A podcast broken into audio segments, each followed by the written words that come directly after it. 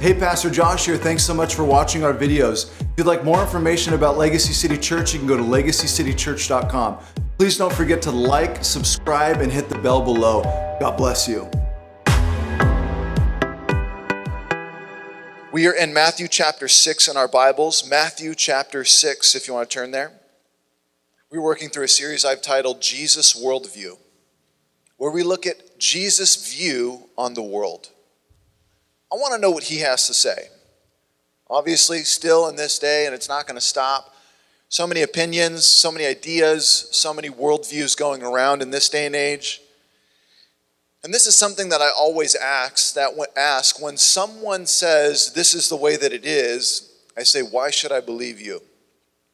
Why, what, what gives you the right to proclaim truth, and why should we believe that what you are saying is true? What is the premise? What is the foundation of your truth? Well, so and so told me. That's cool. But why does that make it true for all people at all times? There's a new phrase going around uh, that's really, it's not new. Um, and it's, uh, hey man, that's, this is true for me. And that's true for you. And uh, this is an idea, and it, what, what it really is doing is removing absolute truth from the face of the earth. And uh, where it gets dicey is when we start saying that there are not absolute truths on the planet. There are no absolutes hey, what you believe is good, what I believe is good, everything's good, everything's true. And the only problem is, is when those truths contradict one another, then what are we to do? Duke it out and fight it out to figure out whose truth is right? Do we vote as a society on what is true? Yeah, that makes sense. Not exactly. Because when the nation as a whole votes that a certain group of people are wrong we might just wipe them off the planet. Hitler, Germany, they were following the law.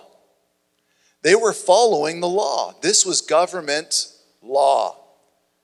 To be Jewish was against the law. And to have that ethnicity, to have those views, to have those mindsets was against the law, and thus we will cut you off from society. So, how did they prosecute the SS soldiers on that day in the Nuremberg trials. Do you remember? They said, hey, we were following the law. We were doing what we were supposed to. And the lawyers and the judge in that court says, we adhere to a higher law than the laws of the earth. We adhere to the law of God. You have broken the law of God, thus you are guilty for what you have done. We do not adhere to the laws of society, we adhere to the law of God. Thus you are guilty, and you will have to stand before Him and before us. What is the premise of your truth and your foundation? We adhere to the law of God above the laws of society. Now, it doesn't mean we don't follow the laws of society. We follow the laws of society all the way until they start breaking the laws of God. When they break the laws of God, we will no longer follow the ways of man, we will follow the ways of God. This is crucial in our worldview. Because I'm telling you, just look at history. Just study history for a little while, and you will see the things that tribes, that cities, that groups of people, that cultures have instituted as law, which contradict the Word of God. And they said this is the right thing to do. We are in a major season of that, of course, in our nation, but it's not new. If it's new, it's probably not true, and if it's true, it's probably not new. These things are not new. There's nothing new under the sun, Solomon said, the wisest man to ever walk the earth. Nothing new. It's all the same thing over and over. We are looking at Jesus' worldview because I want to know what God says. When people try to convince me about this or that or this or that, I always say, what does God say about that? What's his perspective? I want to know what he has to say first. And then we'll talk about whether or not we should be siding with this or that. The title of the message today, if you're taking notes, is the sermon number 26 in the book of Matthew. The title of the sermon is If God Isn't Worried, Why Are You? If God isn't worried, why are you? Why are we worried? Heard a story, maybe you heard this one too. Fresh out of business school, this young guy answered a want ad for an accountant position. Now, he was being interviewed by a very nervous man who ran a small business that he had started himself. And the man said, I, I need somebody with an accounting degree, but mainly I'm looking for someone to do all my worrying for me. Excuse me, the accountant said. Said, I, I worry about a lot of things, but I don't want to have to worry about money. Your job will be to take all the money worries off my back. He says, I see. And how much does the job pay? He says, I will start you at 80000 a year. $80,000, the accountant explained. How, how can such a small business afford a sum like that? That's a lot of money. The owner says, I don't know, but that will be for you to worry about. Worry, stress, and anxiety. What worry does to your health. An article by uh, Rosalind Ryan writes uh, Worry can have a negative effect on your health, making you tired, stressed, speed up the aging process, and sometimes be more prone to depression. What worrying does to your body, this is what happens. When you worry, your body responds to your anxiety the same way it would react to physical danger. To help you cope with the physical demands you are about to ask your body to perform, your brain releases stress hormones like adrenaline and cortisol into the bloodstream. They trigger a range of physical reactions that will equip your body for action. Your heart rate increases, your breathing becomes heavier, you may sweat more, you may also become pale as the blood moves away from the skin towards the muscles to help them prepare for the fight or flight situation your worry has created. The fight or flight response in your body's instinctive reaction is to danger. And unconsciously, your body prepares itself to either run away from danger or becomes very alert in order to fight predators. But many, but many of the things we worry about today cannot be dealt with by fighting or running away. Credit card bills, bad relationships, stress or at work. This cannot be dealt with physically, so our bodies remain in a state of, of anxiety, ready for action. And this means the stress hormones are still circulating in the bloodstream. Teresa Francis uh, Chung says over a prolonged period of time, this raises levels of these chemicals and it can start to have a toxic effect on the glands, the nervous systems, and the heart, eventually leading to heart attacks, increased risk of stroke, and stomach ulcers. Because your body has tense, has tense, ready to respond to, to threat, you are feeling this, and the muscle tension can turn into aches and pains, causing headaches, back pain, weak legs, and trembling just from worrying stress. May also become more prone to infections. It's widely acceptable that stress and anxiety can lower your immune system. Interesting. Making you more susceptible to picking up colds or more serious illnesses. Stress and worry can actually tear down the immune system and cause us to be more susceptible to sickness. I hope this article didn't just stress you out. Today, Jesus approaches one of the greatest human problems. He does not shy away from these things. He reminds us of the truths we need to hear. He reasons with us. I'm so thankful he reasons with us. Some of you may be feeling a bit overwhelmed and stressed and worried uh, today. I don't know about what. Um, I am not immune either from stress or worry or anxiety. It plagues us all comes upon us all. And society seems to keep pushing us to want to do more and to think through more and to be overwhelmed by more, which causes more stress and anxiety. We need to look at what Jesus has to say. Please stand for the reading of God's word. Let's take a look at the text, Matthew chapter 6. Matthew chapter 6. Take a look at verse 25. Are you there? We always stand for the reading of God's word to pay honor to Him and to remember whose word we're reading. Not my opinion, not my truth. I don't want my truth. My truth will not last forever. My truth cannot withstand. Katie and I were just talking uh, this week just about how even, uh, should I say? I'll say it.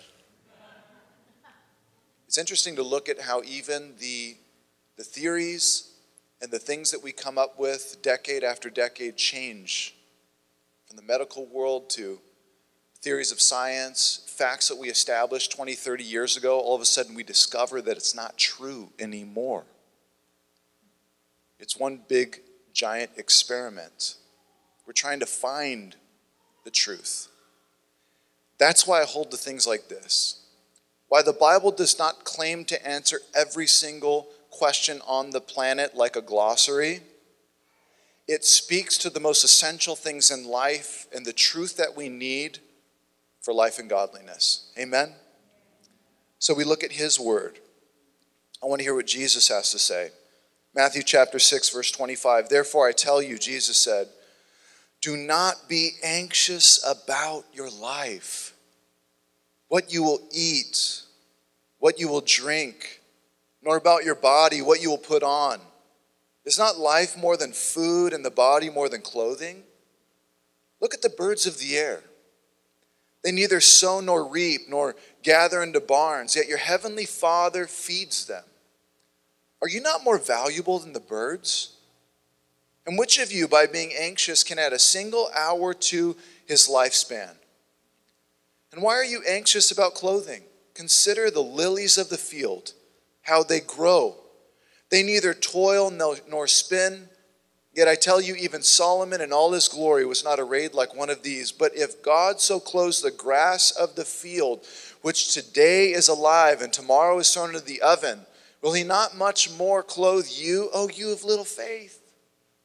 Therefore, do not be anxious, saying, What shall we eat? What shall we drink? What shall we wear? For the Gentiles seek after these things, and your heavenly Father knows that you need them. But seek first the kingdom of God and his righteousness, and all these things will be added to you. Therefore, do not be anxious about tomorrow, for tomorrow will be anxious for itself. Sufficient for the day is its own trouble. Let's pray. Lord, we thank you for this unbelievable depths of wisdom. You speak to the core of our being. But this is what we do. We worry about tomorrow nonstop. We are worried about what we're going to eat and drink and wear and where we're going to live. We are worried about these things. And I pray that you would settle these things in our hearts. You'd give us long term perspective. Give us your eyes, give us your ears and your heart on these matters. We pray now by the power of your Holy Spirit. In Jesus' name we ask it. Amen. You can be seated. Remember, Jesus has just talked about not storing up treasure on earth, but storing it in the bank of heaven. We are to be focusing on God over money in this life. Remember? Money is not our God, the Lord is our God. But we need money to live, no doubt. We just need to understand it in right perspective. All that we have belongs to the Lord. Everyone, Jesus now goes from commanding us not to store up treasure to store up treasure on in heaven and then commanding us not to worry about the things on this earth. We are not to be worrying about life if God is our God. And that's where I get the title of this message If God isn't worried, why are you?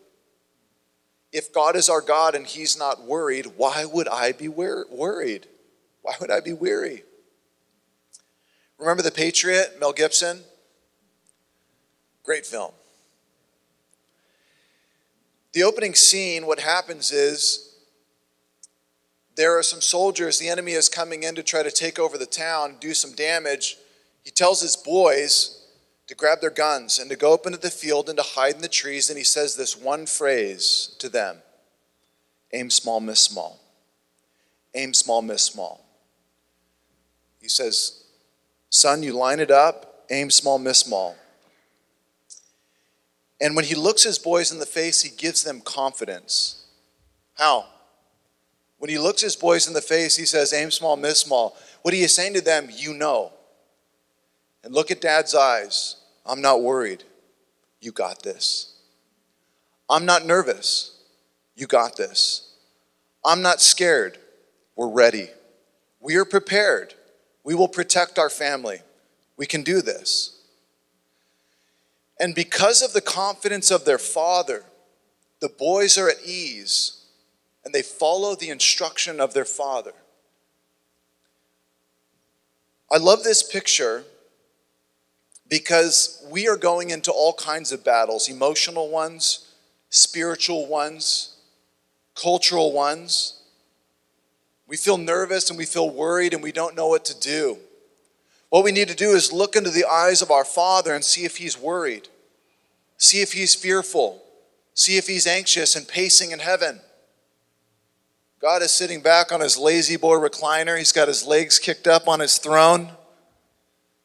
Says, It is all in my hands. I got the whole world in my hands. It's all under control. God is not freaking out in heaven when you are on earth. He, he oh no, Oh no, is Josh okay? Oh no, Josh, are you okay down there? I don't know if I can do anything to save you. Ah, ah okay, you know? Get away from there. He's not. Remember Moses? Moses was literally doing that.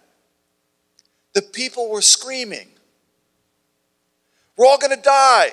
We should have stayed in Egypt. The Egyptians are coming. The Egyptians are coming. They're crying. They're, they're running and as fast as they can, trying to get away. Moses says, You idiots. Moses, Lord, what are we going to do? Oh, yes, I remember. Lift the staff. Look to me, and I'm going to take care of it all. God's just standing in there in heaven and say, Moses, just do what I tell you. Remember, I told you what to do. Lift the staff. Yeah, but Lord, the people are freaking out. They don't know what to do. They're, they're all over the place. They're, they're in madness right now. Look at them. They're in chaos. Just do what I told you to do. Lift the staff. He says, Stand back. And he lifts up that staff, and that Red Sea starts to part. Regardless of the way those people are feeling or acting, God was already planning to save. He was moving before them, He was in front of them. Remember, they got on the other side of the Red Sea, and then the Red Sea smashed on the Egyptians, and He saved them from their enemies. And then what did the people start doing? They start celebrating and praising God. But what if they would have done this on the front side of the Red Sea when the Egyptians are coming? They would have stood up and said, Forget it, let's go, Ben, start the worship music, let's go. We're going to start praising and worshiping God. Let's get this thing going. And they just start the Egyptians are coming and they all got their hands raised and they're just blessing the Lord and praising God and saying, We can't wait to see the Lord crush this whole thing. Are you ready? Are you seriously going to come up against the Lord our God? Do you know who He is? Do you know what He's done? You know how faithful He is? He is not worried about you in heaven, Egyptians. And He stands back. And they bless the Lord, and the Red Sea starts to open in part, and they dance all the way through the Red Sea to the other side and get on the other side and look back and say, Of course, the Lord showed up. He's always been faithful. He's never left us, He's never forsaken us. The Father isn't worried. Why are we worried? Break down the text here. Verse 25, therefore, Jesus says, Do not be anxious about your life. Just stop it. What you will eat or what you will drink, about your body, what you're going to put on. Is life not more than food and the body more than clothing? Remember, Jesus is springboarding off the last verse. He uses the word therefore. Anytime you see the word therefore in the Bible, you just want to stop for a moment as a Bible student and just read the prior two verses again to get context of what he is saying. The prior context no one can serve two masters. He will hate one and love the other. He will be devoted to one and despise the other. You cannot serve God and money. Therefore, do not worry about your life.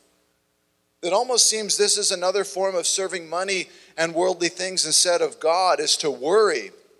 We are so worried about life and stuff that we are not focused on the Lord. Please listen. The more you are focused on God, the less you will worry. Worry is the sin of focusing on your ability and not God's ability. Again, worry is the sin of focusing on your ability and not God's ability.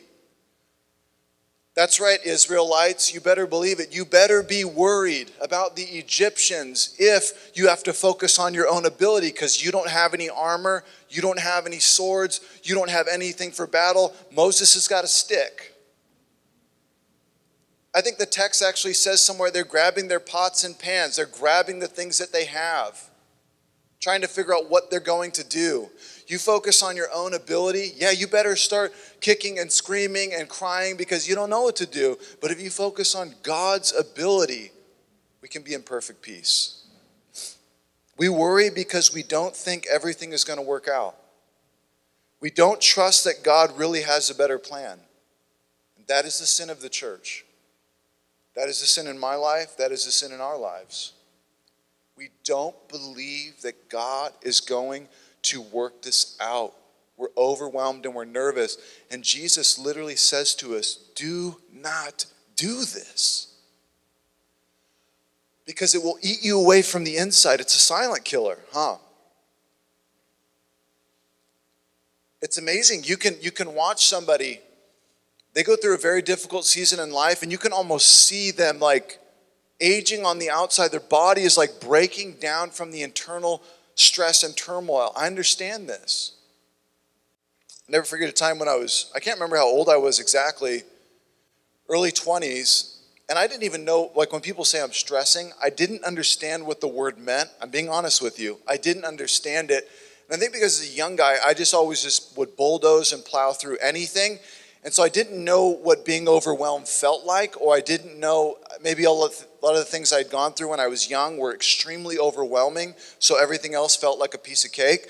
So I didn't understand when people would say that. But then one time, no joke, I had all of these sores break out on the inside of my mouth. I mean, like explode, like canker sores like you would not believe. Like a hundred of them broke out of my mouth. I'm like, oh, what's going on? I don't have any diseases, I promise. Yeah, I've been doing that stuff. Like, what's going on?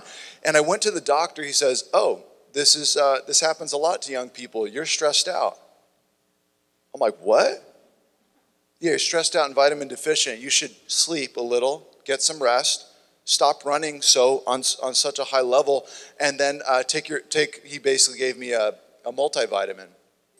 I took the multivitamin. There was no medicine, no medication, no nothing. It was gone within a week. I didn't know that stress could affect my mind, my emotion, my body, and start to tear me down. Because it's such an abstract thing, it's hard to grab onto. This word worry is merimneo. It means to be troubled with cares, to be troubled. Do not be anxious. Do not be troubled about your life, what you will eat, drink, or put on. Is not life more than food and the body more than clothing? Don't worry about life, Jesus says, and your needs being provided for as a child of God. Jesus is saying you don't have to worry about it. If you if you will have food to eat or something to drink, you don't have to think about these things. It's already taken care of. Close to where it's going to be taken care of. Point number one if you're taking notes, God gave you life and He will sustain it. Point number one God gave you life and He will sustain it. If God is the giver of life, He is able to sustain it. And if He says He will sustain it, guess what? He will sustain it, no question. So let's stop worrying about that. So, the question gone on this one is to forget who He is and to forget that He is the one who gave you life and that you have what you have thus far because of Him. And will He not continue to do so. Philippians 4:19 My God shall supply every need of yours according to his riches and glory in Christ Jesus. Paul says, My God will supply every need according to his riches. I'm thankful that it's not according to my riches. You're like, let me see your bank account. That's not enough riches to take care of the church. I know. But we're not looking at mine, we're looking at God's bank account according to his riches and glory. He's going to take care of us. Anytime he takes care of one of your needs, don't you know that his account doesn't go down? And then Jesus says this. I love the reasoning because it really gets us to think. Look at the birds of the air. When's the last time you stopped and looked at the birds of the air? We don't have time to do that. We got to drive in traffic here in LA. No, no, you really should. Maybe tonight, maybe tomorrow, you should stop and just stare at the bird. Why don't you do that? The psalmist and, and, and, the, uh, and, and Solomon in Proverbs says to look at the ant all the time. Look at the ant. I dare you just to stop and look at creation. Praise God for my little Eden. She has forced me to stop and look at creation way more than I have in a long time, and it's fun. She wants to catch roly polies and snakes. Snakes are worms. Says, let's get snakes. Say, okay, I'm gonna go find you some snakes. I just look at these creatures and again through the eyes of all of these years in the Word of God and, and the eyes of, of my age now, like looking at these creatures and just watching their complexity and watching how somehow they keep thriving and keep moving on. And the birds are one of my favorite. We planted these uh, these little blue flowers in the backyard, and they kind of have these cones on them. And There's like a hundred of them on each plant. Magically, these hummingbirds start showing up. It's beautiful to watch them. I call them the miracle bird. They like flap their wings like a hundred times in one second. It's really incredible what they're able to do. The only word, bird that can actually fly backwards. They can do all kinds of incredible things, but it's a miracle bird when you look at it. And these this creation, you look at them, Jesus says, look at the birds of the air. They neither sow nor reap nor gather in barns. Yet your heavenly Father feeds them. Are you not of more value than they? Does God care about you more than the birds? Yeah. Do the birds have food to eat today? They do then guess what you're going to have today? You're going to be taken care of. Point number two, if you're taking notes, if God takes care of the birds, He will take care of you. It's real simple. Anytime you're worried next time, I dare you to go stare at the birds. What about the dodo bird? Go stare at it. God cares more about you than He does about any creature on the earth. Did you know that? And He takes care of them. Job 38 41, who provides for the raven, its prey? When its young ones cry to God for help and wander about for lack of food, who provides for them? God does. We can also learn from the bird that the bird is not lazy. It doesn't just sit around all day for God to bring them food. No, it doesn't. That hummingbird is going from flower to flower it doesn't have a barn to store up grain. It just goes from flower to flower and looks for the food, and God provides for that hummingbird every single day. God provides for the animals of the earth. They belong to Him after all. He is the creator. Here we are trying to fix all the problems of the earth. And I think that we should. I love the ocean. I love keeping it clean and trying to help creation thrive. At the end of the day, the Lord can just snap his fingers and boom, there's a population of whatever he wants. You see, the non believer doesn't think in these terms at all.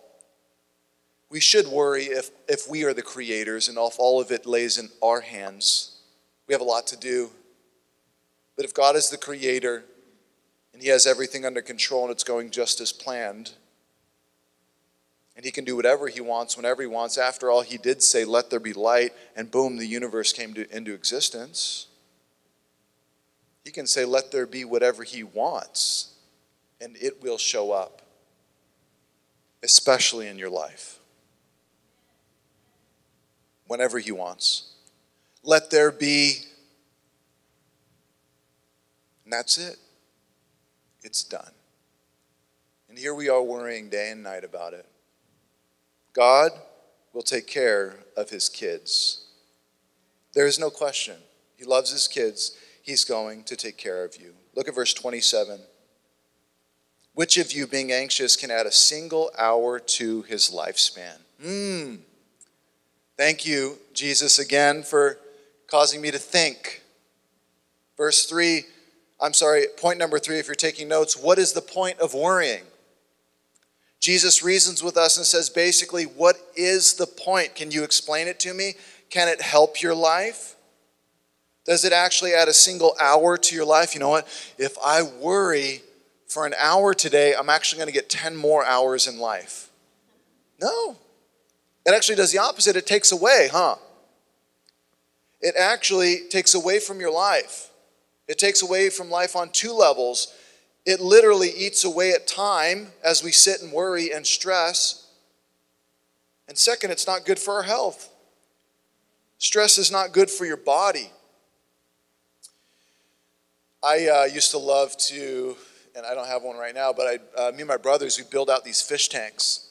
And um, we would we would buy all kinds of exotic fish and we'd grow them and then we'd sell them. And um, these fish, if you didn't know, have the ability to actually get stressed out.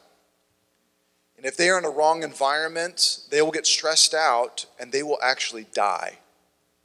If the water is not right, and if you put a predator in there, you put something else in there, or if the temperature is not right, they will get frustrated and stressed out. And here's this little, you know, fish brain, you know, trying to figure out what's going on. They get overpowered and then they literally just die because of stress.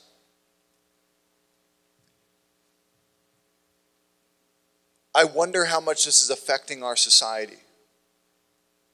We're stressed, we're worried, we're anxious, we're overwhelmed, and then we get sick. And we can't exactly diagnose as to why they got sick or why one person does and why one person doesn't. But to disconnect the mind from the emotion, from the body, from the spirit, when it is all interconnected, is ridiculous to me. They're all connected. How can a fish die from stress? It's because it is working overtime on the inside because the brain is not at ease. And the same happens with us. When we are stressed, we want to do unhealthy things to make us feel good. So we turn to substance, turn to food, we turn to all kinds of things.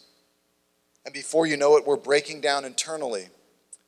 Sometimes people come to me and say, Man, I'm feeling absolutely overwhelmed, or I'm stressed, or I'm anxious, or I'm depressed, some of the first things I will ask them is Are you getting a full night of sleep? Do you do anything active? I'm talking about physical things before we even start to talk about spiritual things and also emotional things. They're all connected. We have to be careful because Jesus says there really is no point in worrying, it only hurts you. Don't waste time worrying. Instead, use that time to pray or read the word or put on some worship music. As soon as you feel yourself starting to be overwhelmed and overtaken, start to do something godly. Verse 28 Why are you anxious about clothing? Consider the lilies of the field, how they grow. They neither toil nor spin.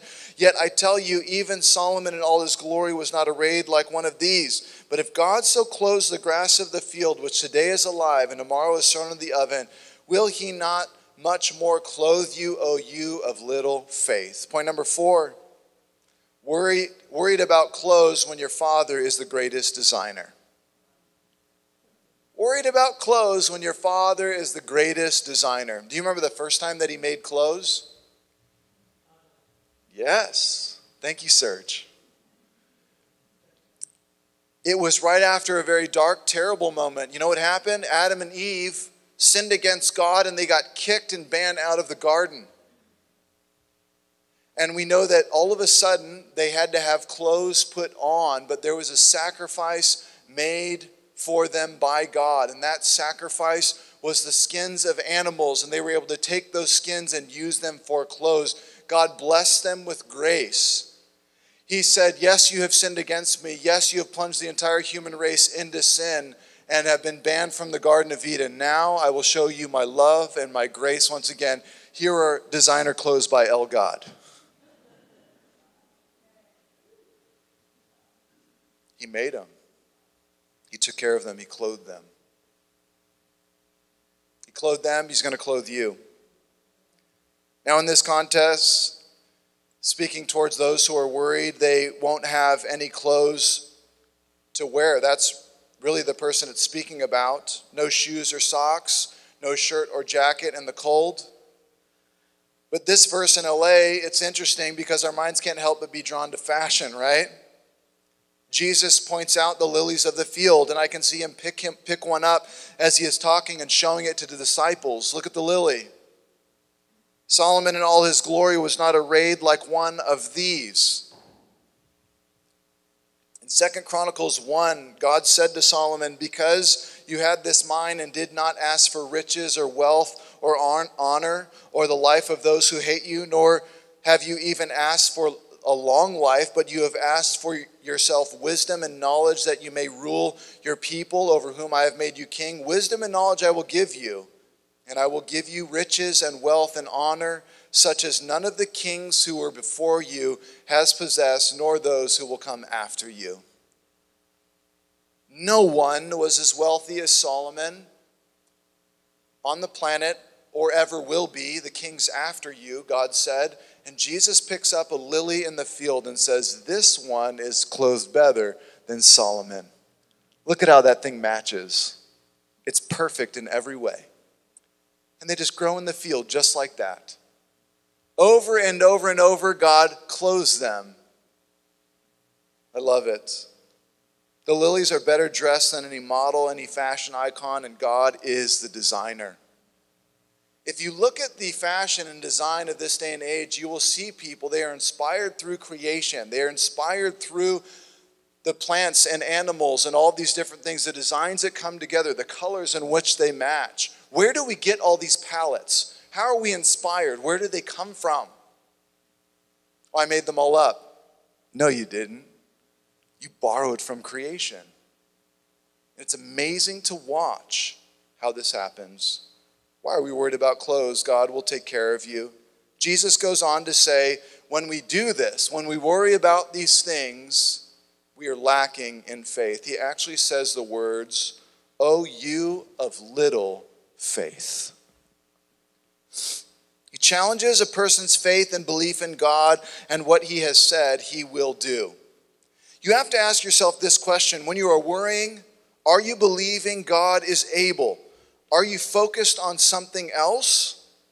You either have your faith in God or in the money in your account, or faith in your job, or faith in your ability, and no faith in God.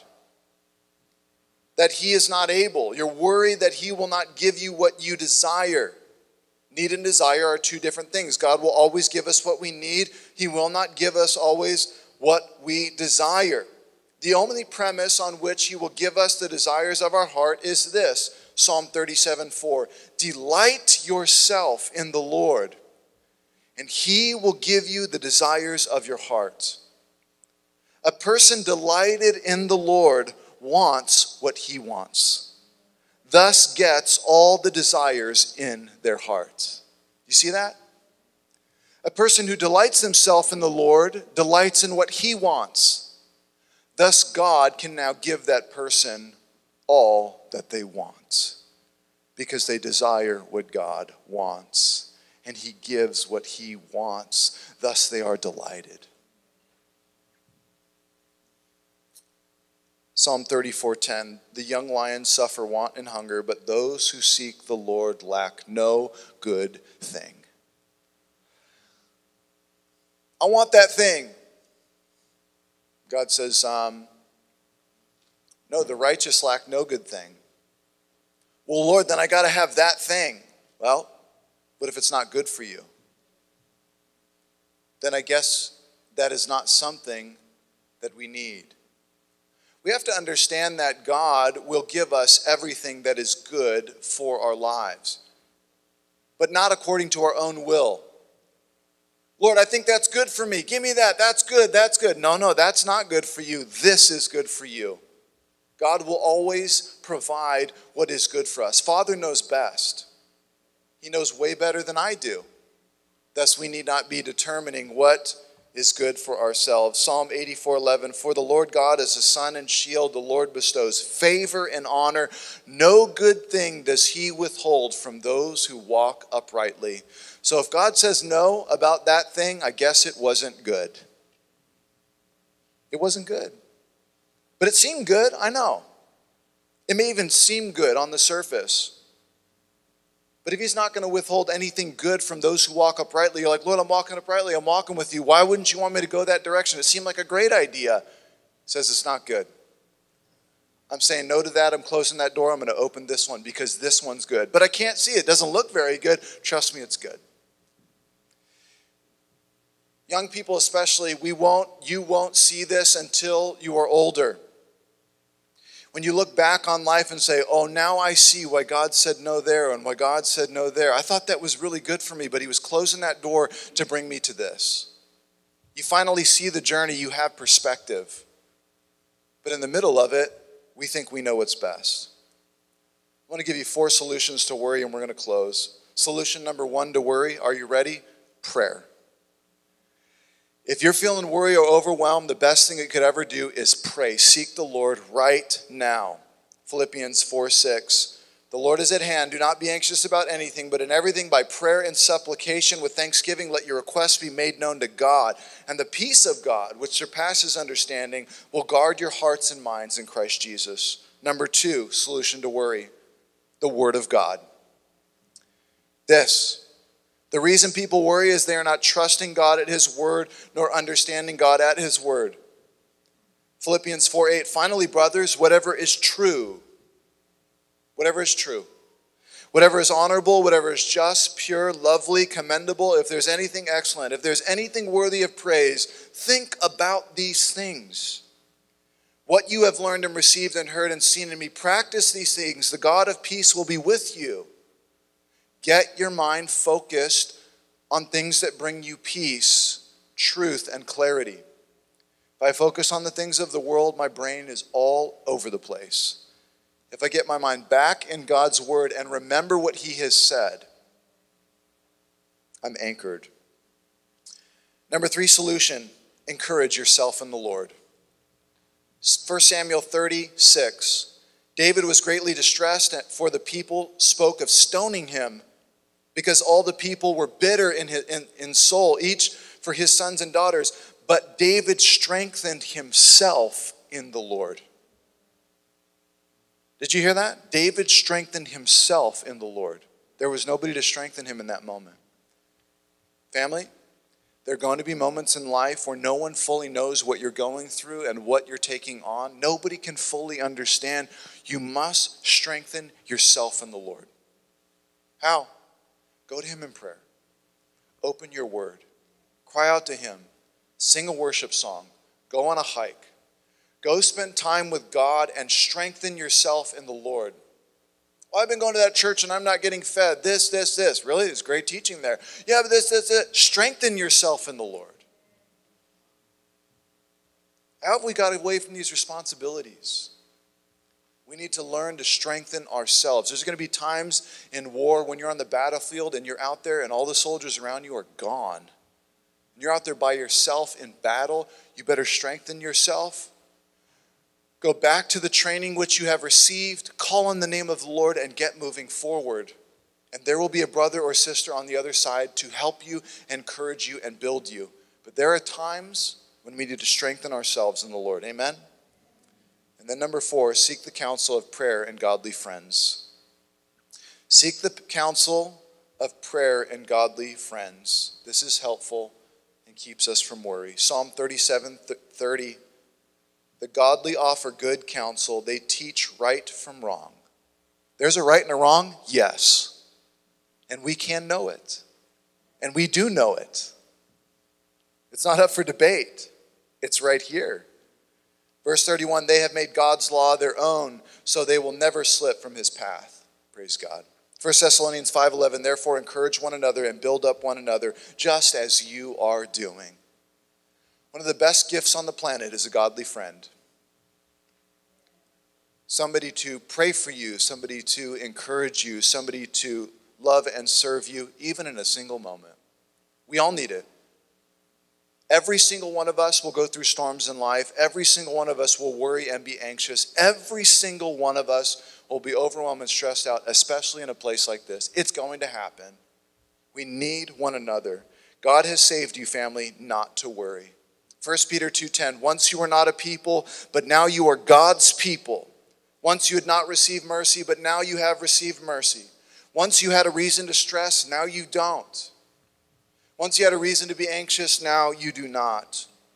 When your Father is the creator of the universe, if He's not worried, why are we? Aim small, miss small.